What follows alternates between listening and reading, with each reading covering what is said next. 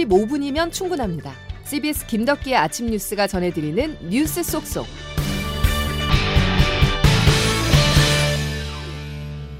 여러분 안녕하십니까? 6월 19일 김덕기 아침 뉴스입니다. 겁나게 덥다는 말이 실감됩니다. 어제 무척 더웠었는데 오늘은 기온이 더 오릅니다. 서울, 대전, 광주의 낮 최고 기온이 35도를 기록할 것으로 보여 야외에서 근무하는 분들에겐 정말 겁이 날 정도인데요. 온열 질환에 각별한 주의가 필요합니다. 첫 소식 허지원 기자입니다.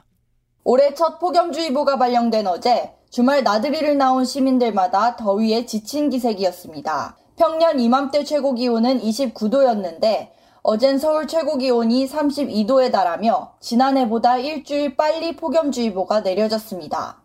공원에서 운동하던 시민들은 불볕 더위에 그늘에서 잠시 한숨을 돌렸습니다. 아침에 날씨 비 온다 그래서 생각보다 선선할 줄 알았는데 좀 많이 뜨거워서 수분 계속 섭취하려고 물 챙기려 하고 이제 옷도 좀 시원하게 입으려고 합니다. 30도가 넘을 거다 하는 이야기는 들었는데 아이 그거야 이겨내요 폭염주의보는 하루 최고 체감 온도가 33도 이상인 상태가 이틀 이상 이어질 것으로 예상될 때 발령됩니다. 기상청은 오늘 서울 최고 기온이 어제보다 높은 35도에 달할 것으로 내다봤습니다. CBS 뉴스 허지원입니다.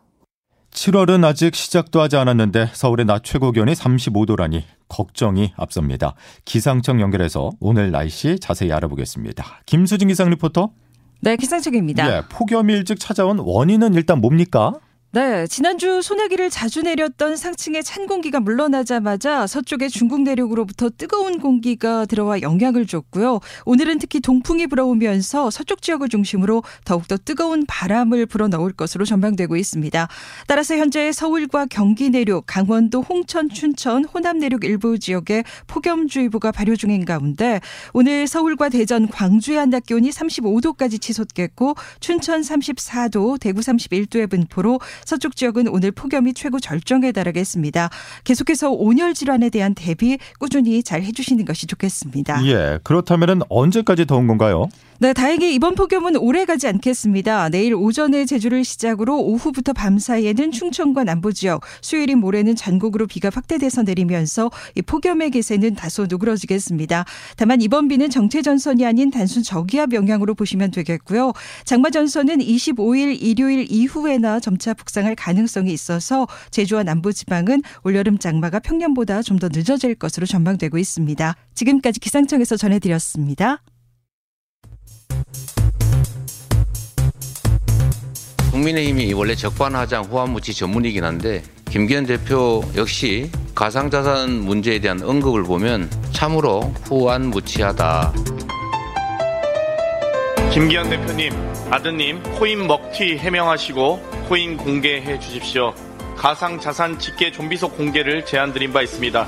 당시에는 아무 말씀 없으시다가 언론 보도 하나 나오자마자 발끈하시는 것을 보니 궁금해집니다. 가상 자산 공개하라는 질문에 공급 받고 일하는 회사원일 뿐이라고 동문서답하지 마시고 코인 재산 공개 제안에 대한 답변부터 하시기 바랍니다.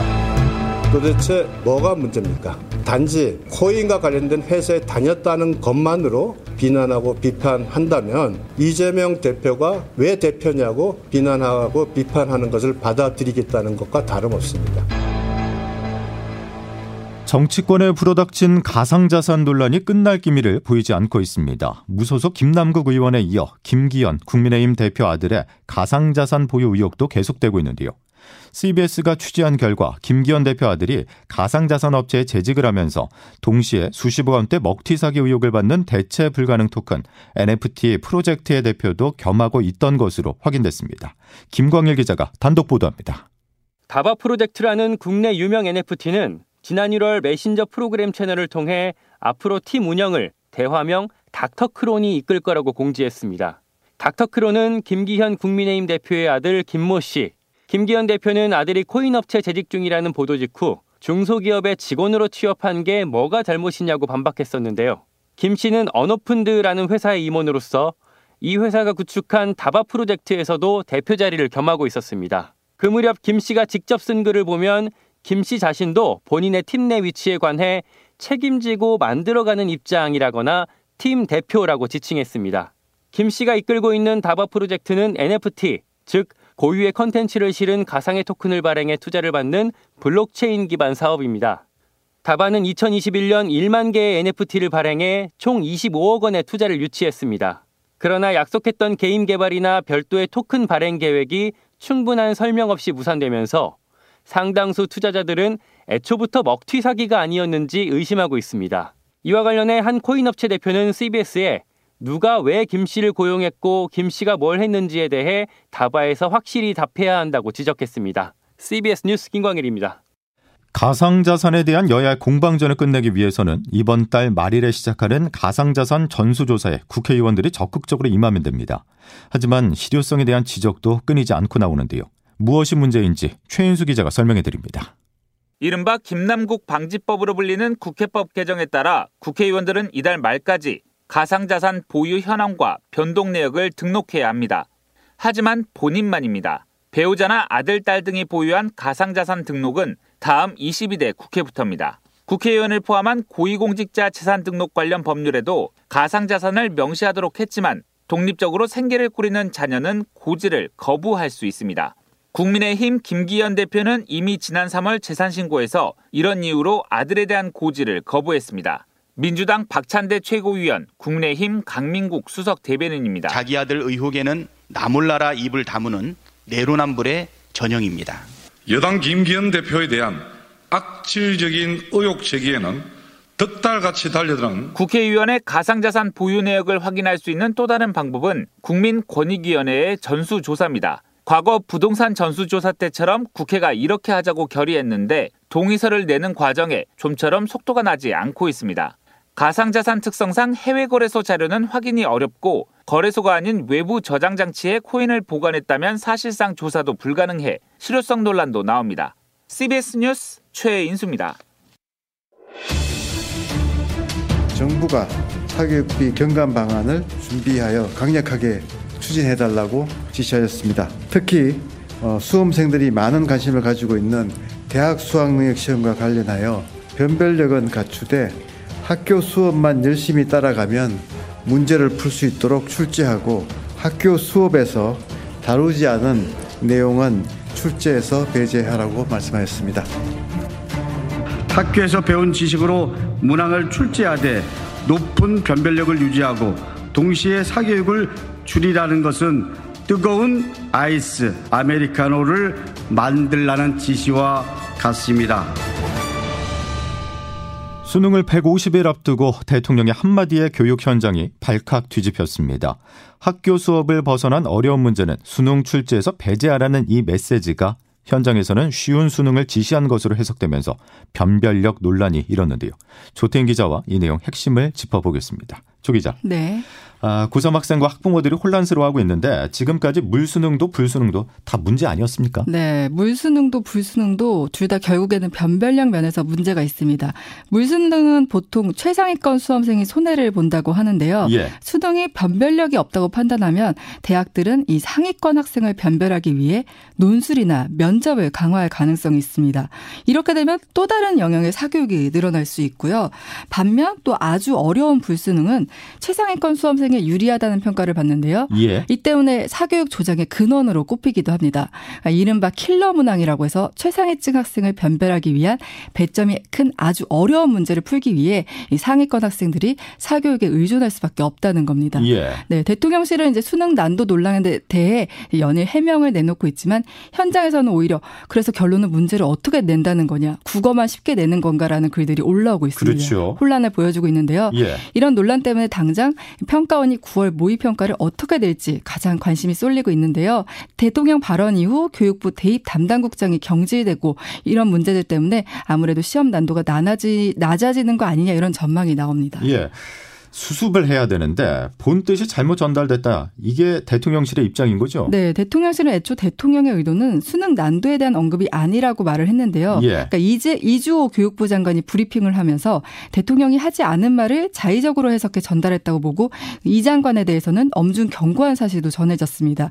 이를 두고 야당에서는 윤 대통령의 발언으로 인해 일어난 혼란에 대해 장관의 책임을 전가하는 거 아니냐 이런 지적이 나옵니다. 예. 앞서 만 5세 초등 입학 발 발표 때도 박순애 전 교육부 장관이 결국 물러났었거든요. 그랬었죠. 그리고 주 52시간 근무 시간 개편 방향 때도 그렇고요. 논란이 된 정책을 번복할 때마다 해당 부처 탓으로 하는 등 이 반복해왔던 대통령의 문제 해결 방식이라는 지적입니다. 이런 가운데 당정은 오늘 사교육비 경감과 공교육 경쟁력 강화 방안을 논의합니다. 예. 어떤 얘기가 나올지 주목해야겠습니다. 예, 여기까지 조태임 기자였습니다. 자, 이번 주부터 최저임금위원회에서는 본격적인 임금 협상을 진행합니다.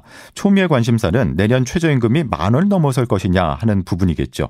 그에 앞서 CBS는요, 저임금 노동자들의 삶을 조명해 봤습니다. 박희영 기자입니다. 최저임금을 받으며 콜센터 상담사로 일하는 30대 여성 김금영 씨의 월급은 200만 원을 겨우 넘습니다. 지난달 김 씨의 가계부를 살펴보니 주거비, 식비, 교통비 등 고정 지출에 코로나19 시절 받은 생활 대출금 이자까지 갚고 나면 벌써 10만 원 적자입니다. 생활을 할 수 있는 만큼을 해주던지 아니면 사회복지가 좀 잘 돼서 고정적으로 지출할 수 있는 비용들이 많이 낮아지는 게 아닌 이상은 실제 아이가 태어나면 그게 또 너의 생활비 중에 그냥 고정 생활 지출비가 지난 정부 최저임금 평균 인상률은 7.2%, 박근혜 정부 때 평균 7.4%보다도 낮습니다. 실제로 최근 민주노총이 저임금 노동자들의 가계부를 분석한 조사에서도 하나같이 매달 10만 원씩 적자를 보는 근로빈곤 상태였습니다. 심지어 윤석열 정부 들어서는 4분기 연속 실질임금이 하락해 저임금 노동자들의 상황은 더 악화됐습니다. 한국노동사회연구소 김유선 이사장입니다. 실질 임금이 하락하게 되면은 1차적으로는 저임금 노동자들의 경우에 특히 생활 수준이 좀 하락되는 것이 불가피할 거고요. 노동계가 저임금 노동자들의 생존을 위해 법정 최저임금을 크게 올려야 한다고 촉구하는 이유입니다. CBS 뉴스 박혜영입니다. 고공행진을 거듭하던 물가가 조금씩 잡히고 있는 상황에서 라면 가격이 최근 2년 사이 20% 넘게 뛰자 추경호 경제부총리가 가격 인하 필요성을 언급했습니다. 추 부총리는 어제 KBS 시사 프로그램에 출연해 정부가 가격을 통제할 수 없어 소비자 단체가 압력을 행사했으면 좋겠다면서 라면의 원료가 되는 국제 밀 가격이 지난해보다 50% 안팎까지 내린 만큼 이에 맞춰 라면 기업들이 적정하게 내려줬으면 좋겠다고 말했습니다. 미 국무장관이 5년 만에 중국을 찾았습니다. 8시간 가까이 회담을 진행하며 오해와 오판을 줄이기 위해 다시 말해 물리적 충돌을 피하기 위해 노력했는데요. 베이징 연결해 보겠습니다. 임진수 특파원입니다. 미국 국무장관으로 5년여 만에 브링컨 장관이 중국을 방문했습니다. 어제 도착한 브링컨 장관은 친강 외교부장과 5시간 30분간의 마라톤 회의를 진행했습니다. 이 자리에서 양측은 최근 고조되고 있는 양국 간 갈등 국면이 오판에 의한 무력 충돌로 이어지는 것을 막기 위한 안전장치 마련에 주력한 것으로 전해졌습니다. 브링컨 장관입니다. 치열한 경쟁이 대립이나 충돌로 비화하지 않으려면 지속적인 외교가 필요합니다. 또 대만 해협 문제와 반도체 공급망 문제, 러시아와 우크라이나 간 전쟁 중재 등도 논의 테이블에 오른 것으로 알려졌습니다. 특히 날로 고도화되고 있는 북핵 문제에 대한 중국의 영향력 행사도 촉구한 것으로 보입니다. 다만 양측 간 갈등을 빚고 있는 사안이 워낙 다양한 데다 입장차 역시 커 갑작스런 관계 개선 돌파구 마련은 기대하기 힘들다는 게 대체적인 평가입니다. 브링컨 장관은 오늘은 중국 외교안보라인 1인자인 왕이 공산당 중앙정치국 위원을 만나는데 시진핑 주석과의 면담까지 성사될지 관심입니다. 면담이 성사될 경우 브링컨 장관은 오는 11월 미국에서 열리는 에이펙 정상회의에 시 주석을 초청하는 등 양국 정상 간 회동의 밑그림이 그려질 것으로 예상됩니다. 베이징에서 CBS 뉴스 임진수입니다. 김덕기 아침 뉴스 여러분 함께하고 계십니다. 폭염은 오늘이 절정입니다. 폭염주의보나 경보가 내려지면은요, 60대 이상 우리 어르신들은 한낮 야외 활동을 자제하시고요, 물을 주기적으로 자주 마시는 게 가장 중요합니다. 특히 환기가 안 되는 비닐하우스에서 작업하시는 건 위험합니다. 내일 내릴 비를 기대하면서 김덕기 아침 뉴스는 오늘 순서 여기서 마치겠습니다. 내일 다시 뵙겠습니다. 고맙습니다.